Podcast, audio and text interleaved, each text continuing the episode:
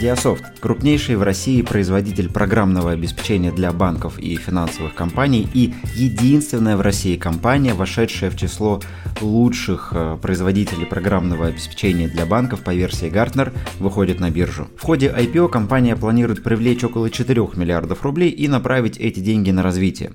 Сейчас около 90% выручки компании генерируется в сегменте производства ПО для финансовых компаний, но Diasoft хочет занять новые ниши и новые рынки сбыта. При этом компания не нуждается в финансировании. У Диасофта отрицательный чистый долг и IPO не рассматривают исключительно для получения публичного статуса и привлечения, по сути, бесплатного капитала, который позволит им расти быстрее. В этом выпуске мы обсудим, как устроен бизнес Диасофта и стоит ли участвовать в этом IPO. Меня зовут Романович Роман, я инвестор и финансовый консультант. Поехали! Диасофт – это один из крупнейших в России разработчиков и поставщиков IT-решений для компаний финансового сектора, в первую очередь банков, управляющих компаний, страховых или пенсионных фондов, а также производитель программ для государственных компаний, ERP-систем и систем для производства программных продуктов. Компания работает на российском рынке с 1991 года, это одна из старейших технологических компаний России. А в 2013 году Diasoft вошел в список 16 мировых лидеров в области разработки программного обеспечения для а, банков по версии международной консалтинговой компании Gartner. И, к слову, это единственная компания из России, которая когда-либо попадала в этот рейтинг. Diasoft а, разрабатывает программное обеспечение в трех основных направлениях. Во-первых, это программы для финансовых компаний. Здесь Diasoft предлагает банкам, пенсионным фондам, инвестиционным и страховым компаниям а, продукты для работы с ценными бумагами, управления расчетами, депозитами, кредитами, кассами и так далее. Это ключевое направление бизнеса для компании. Здесь Diasoft делает порядка 90% своей выручки. Рыночная доля Diasoft на рынке ПО для финансового сектора 24%, и это абсолютный лидер, потому что идущая на втором месте компания CFT занимает 12% этого рынка. Также Diasoft делает программы для компаний других отраслей и государственных предприятий. Здесь он разрабатывает программные решения для автоматизации и управления ресурсами предприятия, например, финансами, персоналом, логистикой и планированием производства. Пока это небольшой сегмент бизнеса Diasoft, но в будущем компания планирует его расширять. Также Diasoft разрабатывает системное программное обеспечение и средства производства программных продуктов и предлагает компаниям разных отраслей решения для организации программного обеспечения и продукты для управления базами данных, серверами и приложениями, которые покупатели и заказчики Diasoft могут организовать на своем производстве и под себя. Это тоже один из маленьких пока сегментов бизнеса Diasoft, но в будущем компания делает на него большую ставку. В портфеле Diasoft более 230 программных продуктов, а 196 из них включены в реестр российского программного обеспечения, и по этому показатель Diasoft кратно превосходит другие компании в России. Например, у группы Astra 9 продуктов в реестре российского ПО, а у компании Мой офис 16. После ухода западных вендоров в 2022 году Diasoft стал одним из основных бенефициаров импортозамещения а, в сегменте корпоративного программного обеспечения. Продукты и решения компании занимают продуктовые решения, которые предлагались IBM, Oracle, Microsoft, SAP и другими западными компаниями. Выручка Диасофта формируется за счет новых и возобновляемых продаж. Новые продажи – это продажи новым клиентам, которым Диасофт продает лицензии или внедряет какие-то продуктовые решения на их производстве или в их бизнесе. На новые продажи приходится 27% выручки Диасофта. Возобновляемые продажи включают сопровождение и обновление программного обеспечения для тех клиентов и заказчиков, которые ранее покупали продукты Диасофта, и компания просто продолжает их обслуживание, обновление и поддержку. На эту часть бизнеса приходится 73% выручки, и это очень здорово, потому что это делает бизнес более стабильным, и продажа по модели подписки, она позволяет компании планировать э, поступление своей выручки, а отдел продаж занимается как раз предложением новым клиентам, и за счет новых клиентов идет рост клиентской базы Диасофта, а за счет возобновляемых продаж компания получает стабильный денежный поток. Ну и что интересно, те клиенты, которые что-то покупают у Диасофта с очень высокой высокой доли, близкой к 100%, продолжают пользоваться продуктами компании из года в год, пролонгируя э, и возобновляя, скажем так, эти продажи и договоры. Как и в случае с другими производителями программного обеспечения в России, самый активный период с точки зрения продаж – это конец года, четвертый квартал. На период с октября по декабрь приходится до 35% выручки Диасофта. Но в отличие от других компаний, у них есть чуть большая диверсификация, потому что часть клиентов оплачивают подписки по квартально. При этом важно отметить, что у Диасофта особый финансовый календарь, финансовый год. Компании завершается 31 марта, то есть для них э, четвертым кварталом с точки зрения отчетности считается период не с октября по декабрь как календарный четвертый квартал, а период с января по март для них, с точки зрения финансовой отчетности, это а, четвертый квартал. Первый квартал, соответственно, это второй календарный квартал года, поэтому при анализе результатов компании у вас могут возникнуть некое недопонимание и путаница, просто имейте это в виду, что у них немного смещен а, финансовый календарь. Для России это нетипичная ситуация, но, например, на Западе это очень а, распространено. К примеру, в Соединенных Штатах финансовый год заканчивается 30 сентября. И первый квартал с точки зрения финансовой отчетности это как раз раз период с октября а, по декабрь, а по календарю это является четвертым кварталом, поэтому такая небольшая путаница, просто нужно себе в голове уложить, как работает календарь а, у Диасофта. Теперь давайте посмотрим на аргументы в пользу инвестиций компании, почему Диасофт это интересная инвестиция, а потом посмотрим аргументы против, потому что они тоже есть и на них стоит обратить внимание. Значит, самый важный, наверное, аргумент за инвестиции в Диасофт это сильные финансовые показатели. По итогам 6 месяцев, завершившихся 30 сентября, то есть тут опять же я обращаю внимание, что у них финансовый год начинается с апреля, и первое полугодие для них это период с апреля по сентябрь. Так вот, за первые 6 месяцев финансового года у Диасофта а, выручка выросла на 23,5% до 3,38 а, миллиардов рублей. Показатель EBITDA вырос на 50% до 1,19 миллиарда рублей. И чистая прибыль за полугодие выросла на 78% и составила 910 а, миллионов рублей. Рентабельность по чистой прибыли выросла на 8, 0,2% пункта до 26,9% по итогам 6 месяцев. В отчетности компания не выделяет каких-то отдельных сегментов, то есть у них все идет как а, один сегмент, но при этом мы поговорили, что есть три направления бизнеса. Это ПО для финансов, ПО для других компаний и госсектора и системы для разработки ПО. Три направления. При этом есть два источника выручки. Новые продажи и возобновляемые продажи. Но в отчетности, когда компания показывает цифры, все идет таким единым фронтом. Выручка, а, прибыль. То есть они не делят на отчетный сегмент. У них все идет в одном сегменте. Рост выручки до 2023 года у Диасофта в среднем составлял 13% в год, а по итогам 23, а, то есть 22 и 23 года ускорился до 24%. Это как раз вызвано а, вот этим импортозамещением, которое активно началось в 2022 году. Компания планирует и дальше расти быстрыми темпами и прогнозирует рост выручки до 23 миллиардов рублей к 2026 году, а это почти в три раза больше в сравнении с показателями показателями за 2023 год. Также Diasoft планирует диверсифицировать структуру выручки и нарастить а, долю направлений ПО для нефинансовых компаний и госсектора до 20%, а долю направлений ПО для производства программных продуктов до 15% в общей структуре выручки. Таким образом, доля продажи ПО для финансовых компаний и банков снизится с 90 до 65%, что сделает бизнес более стабильным и, соответственно, более надежным. По показателю рентабельности рентабельности. По EBITDA Диасофт находится в числе лидеров как среди российских, так и среди зарубежных производителей программного обеспечения.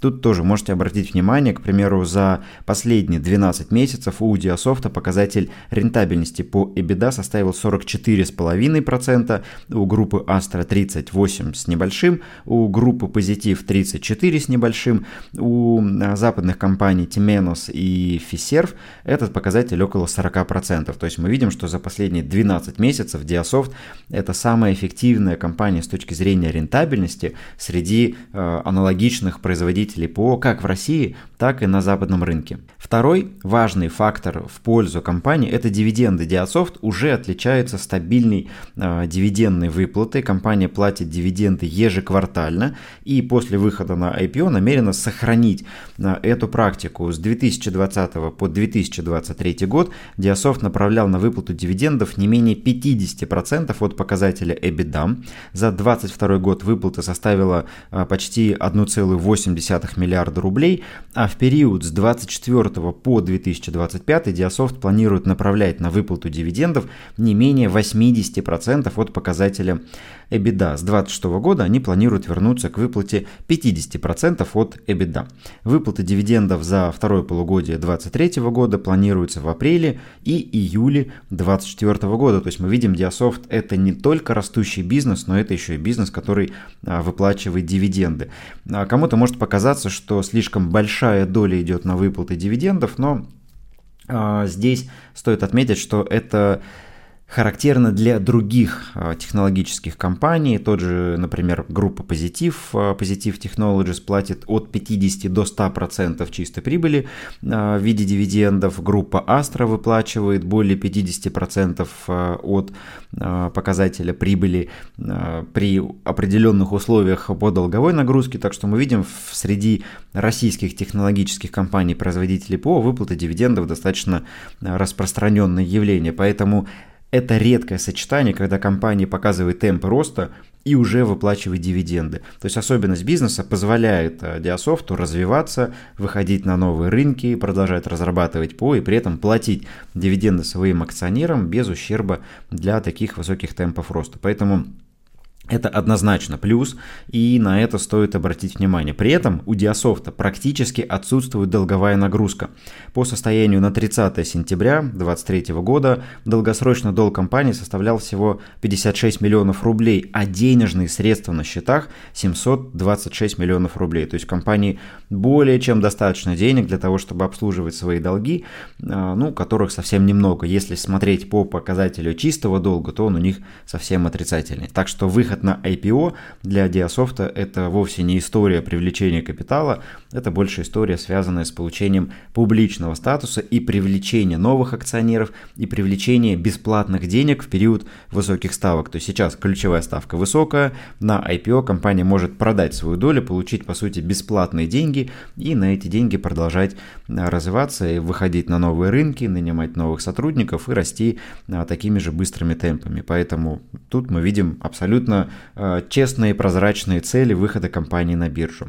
Также нельзя обойти стороной положение Diasoft. Он лидирует на перспективном рынке. Согласно исследованию компании Strategy Partners, рынок программного обеспечения для финансового сектора будет расти темпами 13,5% в год и достигнет 59,5 миллиардов рублей к 2028 году. При этом общий рынок программного обеспечения в России будет расти темпами 12,5% годовых и достигнет 2,2 триллиона рублей к 2028 году. Как я говорил, Diasoft уже лидирует на рынке производителей финансового ПО с долей 24%. Это доля по итогам 2022 года. Ближайший конкурент компания CFT, Центр финансовых технологий, занимает 12%.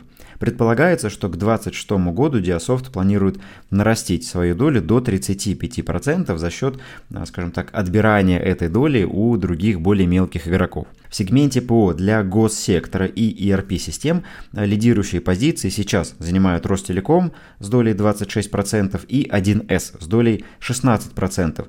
Но Diasoft планирует на этом рынке быстро расти и прогнозирует а, рост этого сегмента до 20% своей общей выручки и планирует увеличить долю на рынке с текущих 0,3% до 5-6% к 2026 году. Общий размер вот этого рынка ПО для госсектора прогнозируется будет расти темпами 12,7 годовых и вырастет с текущих 55 миллиардов до 100 миллиардов к 2028 году. В 2022 году на этом рынке образовался так называемый неудовлетворенный спрос в размере около 38 миллиардов. Что такое неудовлетворенный определенный спрос, э, это спрос, вызванный уходом западных вендоров. То есть большую часть программных продуктов на рынки государственных а, компаний и программного обеспечения для госсектора а, предлагали такие компании, как SAP, IBM, Microsoft или Oracle.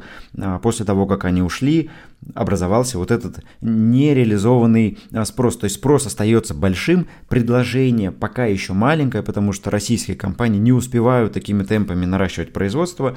В итоге на рынке образовался прям такой сильный дефицит. И все, что компании делают, это все разбирается, все сразу покупается и интегрируется в бизнес. Поэтому вот этот нереализованный спрос – это большое подспорье для компаний, которые сейчас сюда выходят, пытаются какие-то доли рынка здесь занять. Но опять же нужно отметить, что здесь Diasoft будет конкурировать с Э, Ростелекомом, у которого тоже достаточно ресурсов для того, чтобы расти и расширять свое влияние на этом рынке, но, тем не менее, практически с нуля Diasoft планирует на этом рынке вырасти до 5 э, или 6% к 2026 году. Также в сегменте программного обеспечения и производства программных продуктов Diasoft планирует занять долю около 13% к 2026 году. Этот сегмент рынка в ближайшую пятилетку может расти на 24% в год и достигнуть 43 миллиардов рублей к 2028 году.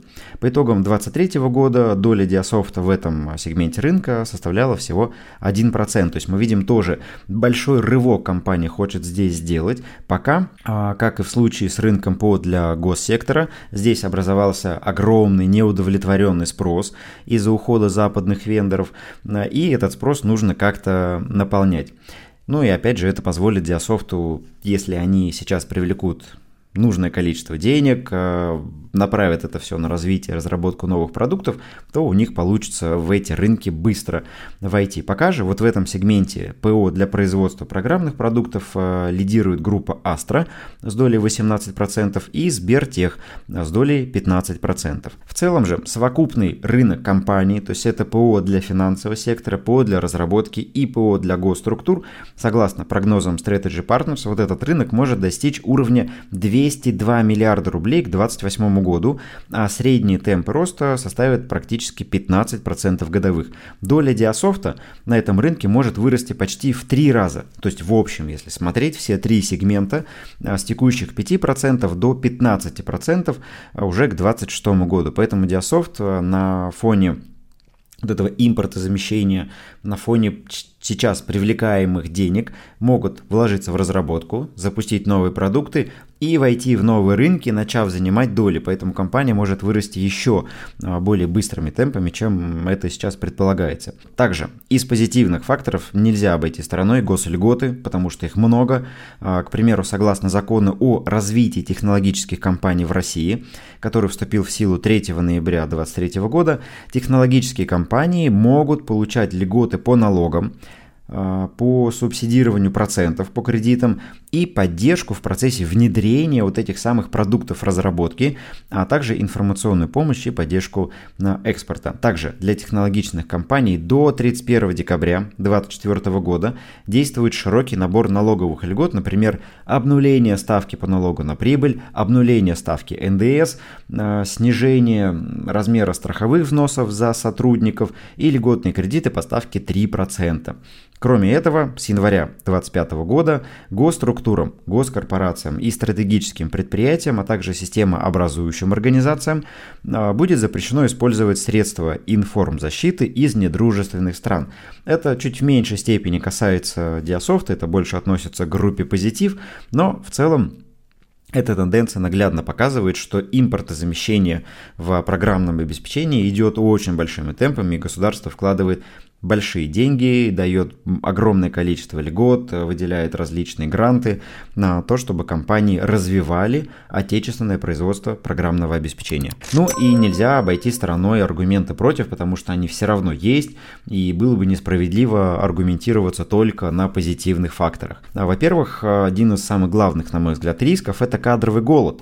А перед компанией стоят очень амбициозные цели по выходу на новые рынки, и на каких-то рынках, например, ПО для госструктур. Компания практически с нуля планирует расти. На рынке систем для производства ПО они также с низкой базы планируют расти и сходу за ближайшие 2-3 года занять 13% рынка. Это амбициозная задача. Она требует большого количества трудовых ресурсов, финансовых ресурсов, но намного сложнее будет найти людей. То есть, если найти деньги не проблема, а, то найти людей может оказаться проблемой. Высококлассных специалистов на рынке по-прежнему не хватает, и компании продолжают бороться за кадры.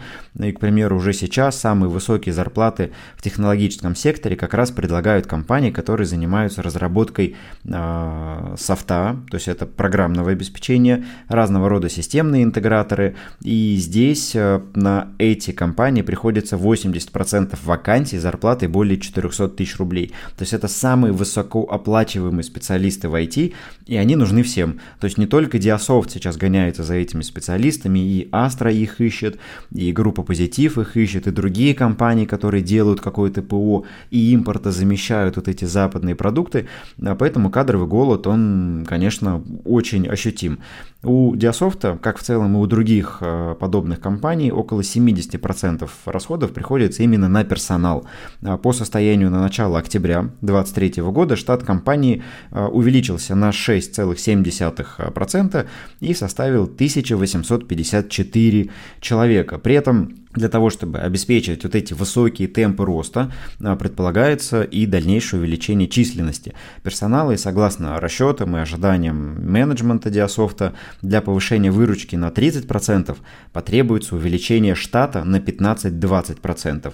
Ну и компания набирает около 200 новых сотрудников в квартал, и к концу марта 2024 года Диасофт ожидает, что численность сотрудников вырастет до 2100 человек. Спротив, вот мы помним, 1800 54 в октябре, а к марту 25, то есть через год, а, численность сотрудников может вырасти до 2500 человек. Так что это новые люди, которым нужно будет платить зарплату, которых еще нужно найти или где-то переманить, а чтобы переманить, э, нужно будет давать им какие-то более э, привлекательные условия, чем у конкурента. Поэтому расходы на персонал и поиск высоко квалифицированных специалистов, это прям проблема. Потому что, ну, как уже сказал, деньги найти можно, но если не найдут людей, то расти такими темпами и разрабатывать такими темпами продукты будет очень тяжело. Также стоит отметить, как фактор риска, отмену льгот и какие-то законодательные инициативы. То есть сейчас все здорово, классно, есть льготы по налогам, по взносам, разные гранты, обнуление ставок, льготные кредиты и так далее. Но рано или поздно это может закончиться, и в случае отмены каких-то льгот компании столкнутся с резким снижением рентабельности, потому что сейчас рентабельность высокая на фоне вот этих э, супермощных льгот. Но если эти льготы отменяют, соответственно, рентабельность бизнеса начинает падать. А также, если будут приняты какие-то новые законодательные инициативы, то это тоже может очень больно повредить бизнесу. А, например, с таким, если помните, столкнулись сотовые операторы, а, которых обязали хранить пользовательские данные и данные трафики, так, так называемый закон Яровой или пакет Яровой, тогда а, операторы и акции операторов резко начали падать в цене, и это потребовало от сотовых операторов миллиардных инвестиций в поддержание, в развитие инфраструктуры, и создание инфраструктуры, которой у них не было. Поэтому если что-то подобное произойдет на рынке производителей ПО, например, им скажут использовать только российские облачные мощности, к примеру, или, например, э, создавать только на российских компьютерах все это, или ну, еще что-то подобное. То есть этот риск, он в принципе возможен и сбрасывать его со счетов нельзя, потому что в случае его реализации может очень больно ударить по бизнесу. Но в целом это, скажем так, такие гипотетические риски, которые нужно держать в уме. В целом бизнес продолжает расти. 22 год показал, что расти можно, несмотря на отток кадров э, в 22 и в 23 году, компании продолжали расти и показывать более быстрые темпы роста, чем это было до 22 года, поэтому, скорее всего, э, эти риски мы просто просто держим в уме как гипотетические, но не сбрасываем со счетов вероятность их реализации. Ну и в целом, чего же ждать от IPO Диасофта и стоит ли в нем участвовать? 7 февраля Диасофт объявил параметры предстоящего размещения. В ходе IPO компания предложит 800 тысяч акций, что соответствует 8% акционерного капитала. Основную часть размещения составит акции, которые выпущены в ходе дополнительной эмиссии. Это порядка 500 тысяч акций. Дополнительно действующие акционеры Диасофта а, предложат 300 тысяч собственных акций, которые сейчас у них на руках. То есть мы видим на небольшую часть менеджмент Диасофта выходит из бизнеса, но большая часть размещения это как раз новая доп. и это не то, что менеджмент хочет обкэшиться, да, зафиксировать свою долю и уйти. То есть вот тот менеджмент, который у Диасофта сформировался еще в 90-х годах, вот те же люди руководят компанией до сих пор а, и контролируют основные доли. Поэтому это просто да, как элемент а, предложения дополнительной ликвидности для рынка. Также, как и во многих других IPO, действующие акционеры компании а, предоставят пакет акций в размере до 15% базового размера IPO для поддержания стабилизации цен в первые 30 дней торгов на московской бирже. Это делается на тот случай, если кто-то вдруг решит а, срочно распродавать акции Диасофта, и чтобы бумага сильно не упала, а, будет вот этот стабилизационный механизм, который обеспечит дополнительную ликвидность. Но пока все идет к тому, что IPO будет очень хорошим и сопоставимо с тем, что показала Astra. В свое время об этом я еще сейчас расскажу. Далее, компания дополнительно принимает на себя стандартное обязательство не продавать акций в течение 180 дней. То есть менеджмент, руководители, сотрудники компании, которые получают акции в ходе размещения, у них будет запрет на продажу в течение 180 дней. Обычные инвесторы, которые участвуют в IPO и покупают акции, ну скажем так, с нуля, они могут э, сразу после начала торгов свои бумаги продать.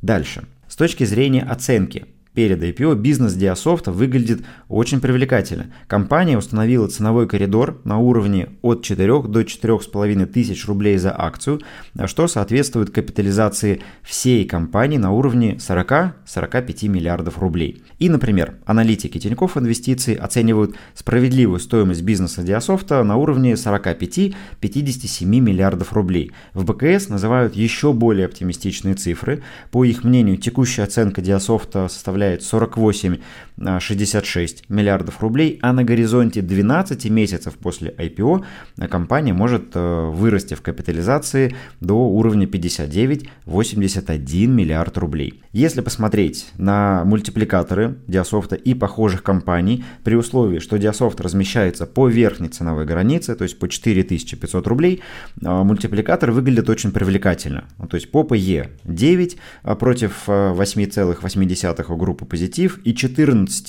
а, почти 14,5 у группы Astra по мультипликатору EV EBITDA 8 у Диасофта и группы позитив, у Astra близко к 14. При этом по показателям рентабельности Диасофт опережает показатели группы Astra 44 Э, рентабельность EBITDA у Диасофта и 38,5 у Астры. Рентабельность по чистой прибыли, ну, здесь она у них тоже плюс-минус сопоставима, но, тем не менее, Диасофт опережает по этому показателю Астру немного, 40 э, против 36,5. Так что, в целом, оценка Диасофта в ходе размещения выглядит более чем привлекательной. Компания размещается с дисконтом к рыночным оценкам аналитиков.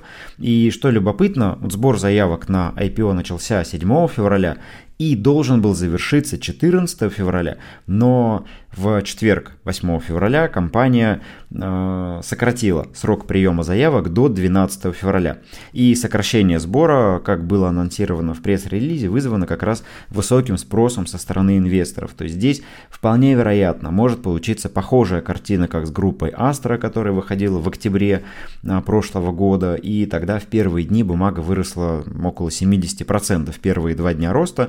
Вот поэтому, учитывая то, что по сути в первый день э, Диасофт уже собрал переподписку, а на второй день объявил о сокращении срока приема заявок, а, вероятность вот похожего сценария, она очень высока.